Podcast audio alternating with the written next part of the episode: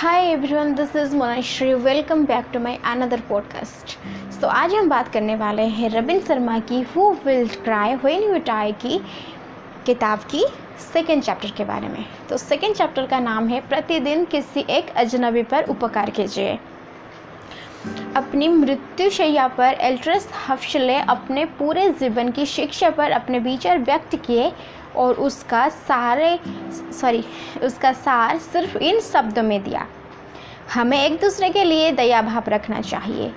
बहुत बार हम सोचते हैं कि एक परिपूर्ण जीवन जीने के लिए हमें कुछ महान कार्य या शानदार अभियान करना चाहिए, जो हमारा नाम अखबारों और पत्रिकाओं के मुख्य पृष्ठ पर ला सके। सत्य से बढ़कर कुछ भी नहीं है। एक अर्थपूर्ण जीवन प्रतिदिन के शालीन और दयालु कार्य का सम, समन्वय होता है, जो कि धीरे धीरे एकत्रित होकर जीवन धारा को महान बना देते हैं। हर एक व्यक्ति जिससे आप जीवन में मिलते हैं वो या तो आपको कोई सीख देता है और उसकी अपनी कोई कहानी होती है। हर वो इंसान जिससे हम अपने दिन के क्षण में मिलते हैं, वो हमें अपनी भावनाओं और आदर को प्रचुर मात्रा में प्रकट करने का अवसर प्रदान करता है, जो कि हमारी मानवता को परिभाषित करता है। क्यों नहीं आप अपने व्यक्तित्व को खोए बिना पूरा दिन ऐसा कार्य करते हुए बिताए जो आपके आसपास की दुनिया को सुशोभित कर सके?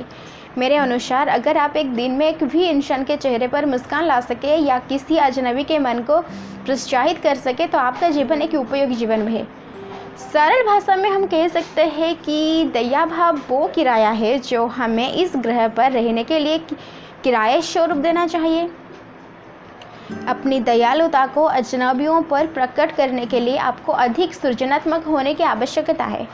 आपके पीछे वाली कार की चुंगी का भुगतान अदा करना, पगडंडी पर चलने वाले किसी असहाय को अपनी जगह दान कर देना और दूसरों से पहले उनका अभिवादन करना, जैसे कई बढ़िया तरीके से जिनसे शुरुआत की जा सकती है। हाल ही में द मॉन्क हु इस फरारी के एक पाठक पाठक ने मुझे सॉरी, पाठिका ने मुझे वाशिंगटन स्टेट्स के एक पत्र लिखा। उसने लिखा था, मेरा उसल है कि मैं अपनी कमाई का दसवां हिस्सा उन लोगों के साथ बांटती हूँ जिन्होंने मेरे आध्यात्मिक पद पर मेरी मदद की है। कृपया सौ डॉलर के इस चेक को मेरी शुभकामनाओं और आशीर्वाद के साथ स्वीकार करें।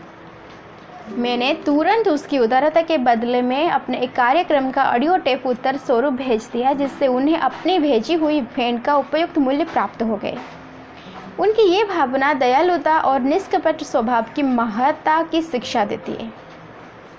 सो so फ्रेंड्स ये तो थी रविन शर्मा की book who will cry when you die का सेकेंड चैप्टर तो हम कल बात करेंगे उनका थर्ड चैप्टर तो फिर तब तक के लिए बाय बाय